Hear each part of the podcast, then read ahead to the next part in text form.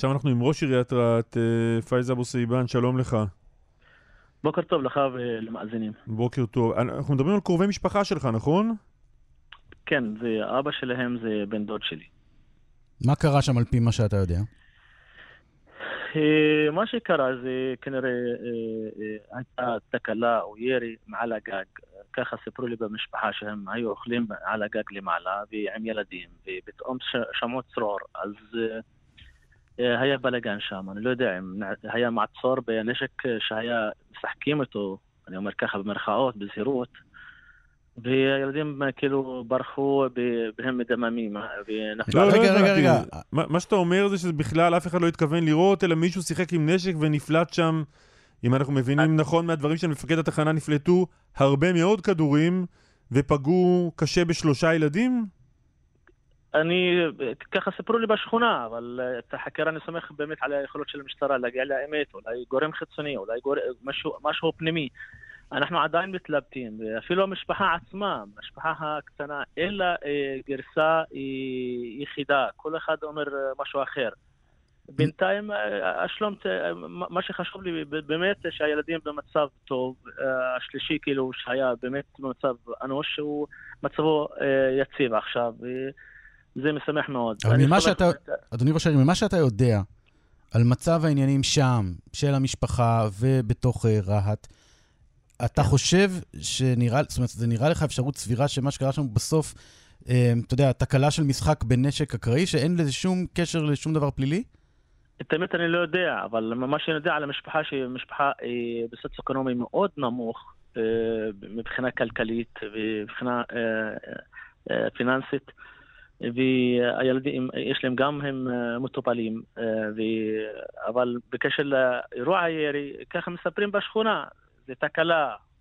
זה אני לא יכול לקבוע, רק משטרת ישראל יכולה לקבוע. לא, אני לא, אומר, אני לא שואל אם זה תקלה או לא, לא אני, לא אתה ולא כלמן יכולים לדעת.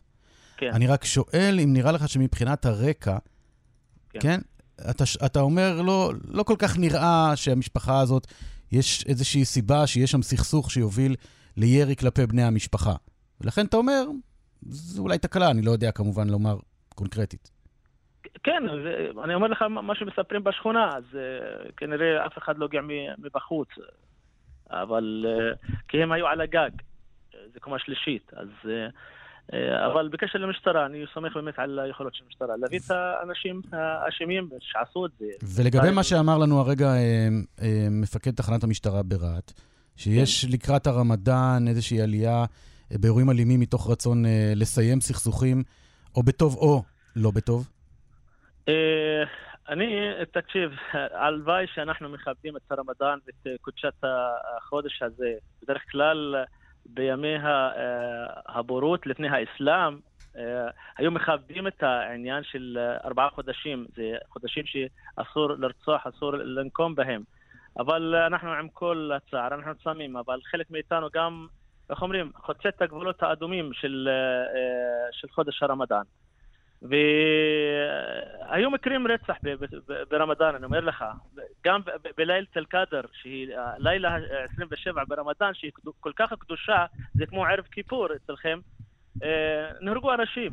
אה, רציתי, לה, רציתי פשוט מאוד שלא יהיה אלימות ולא יהיה ירי, אבל אנחנו במצב שהוא באמת אה, קשה מאוד מבחינה האוכלוסייה הערבית בישראל, שהיא...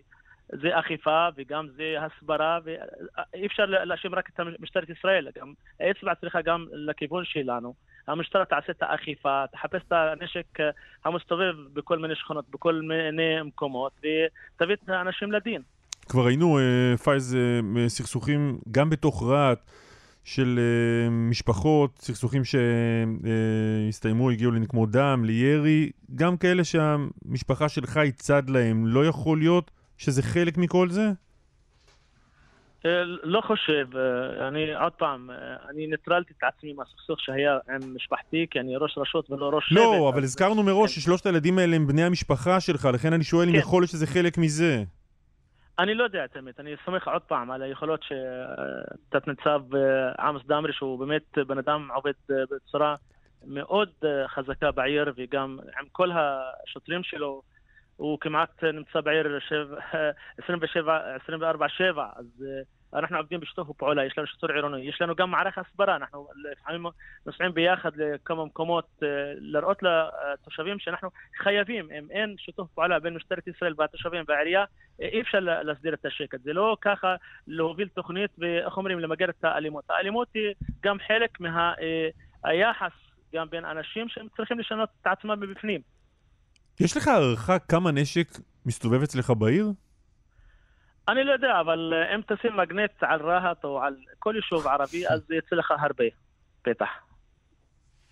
תגיד, uh, בסופו של דבר, כשאתה מסתכל, לא יודע, שנה אחורה, כן. יש איזושהי, יש שינוי במגמה הזאת, בתופעה הזאת של אלימות uh, ב, אצלך, ברהט? יש שיפור, אני, יש, יש הידרדרות, זה אותו דבר, זה לא משתנה, לא משנה מה לא, עושים? אנחנו, אנחנו במגמת ירידה, אבל כשיש לך אירוע כזה עם ילדים, זה, איך אומרים, מבעיר כל העבר, עם כל הצער אני אומר את זה, ואתה מתחיל לספור כמה, כמה יש לך היה בעבר דברים כאלה. לכן, אני אזכיר לך, לפני כמה שנים, אז מישהי רצחה את הילדים שלה ברהט, לפני שש שנים, שבע שנים. זה היה מקרה מזעזע ברהט, אבל זה עוד פעם בטראומה של אחרי לידה. אה, לא גורם חיצוני, אבל פה אנחנו מדברים על נערים שהם בני 12, 13, 14, שאני ביקרתי אותם בבית חולים, והם לא מספרים אפילו. המשטרה, אה, אני חושב שהיא גם מתחקרת אותם, וזה טוב. היא תגיע לאמת, אה, והאמת תצא לאור, אם זה קרוב משפחה, אם זה גורם חיצוני. בסוף היא צריכה לשים את היד על העבריין, הפושע שעשה את המעשה. מה זאת אומרת לא מספרים? הם, הם לא מספרים מה היה? אני אה, אה, לקחתי מתנות איתי פשוט מאוד, לא רציתי, איך אומרים, אתה בן אדם שעבר כן, אירוע כן, טראומה כן. כזה, זה, זה לא קל להגיד לו מי הרווחה, אתה כן, כן. אותה. אני לא פסיכולוג, ברור, אבל ברור. אה, זה, זה משפיע באמת על המורל שלו, אז הבאתי מתנות ומשחקים לילדים בגיל כזה, ודיברנו וצחקנו יחד על מנת שישכחו את ה... ברור. ה... הלילה ההיא השחורה, שפשוט מאוד נקלעו לי. לירי כל כך כמעט אה, הרג אותם, הירי הזה. כן. פייז אבו סעיבן, ראש עיריית אה, רהט, גם קרוב משפחתם של הילדים שנורו. תודה רבה לך. בוקר טוב לכם, תודה. רק בריאות שיהיה להם. אמין, תודה.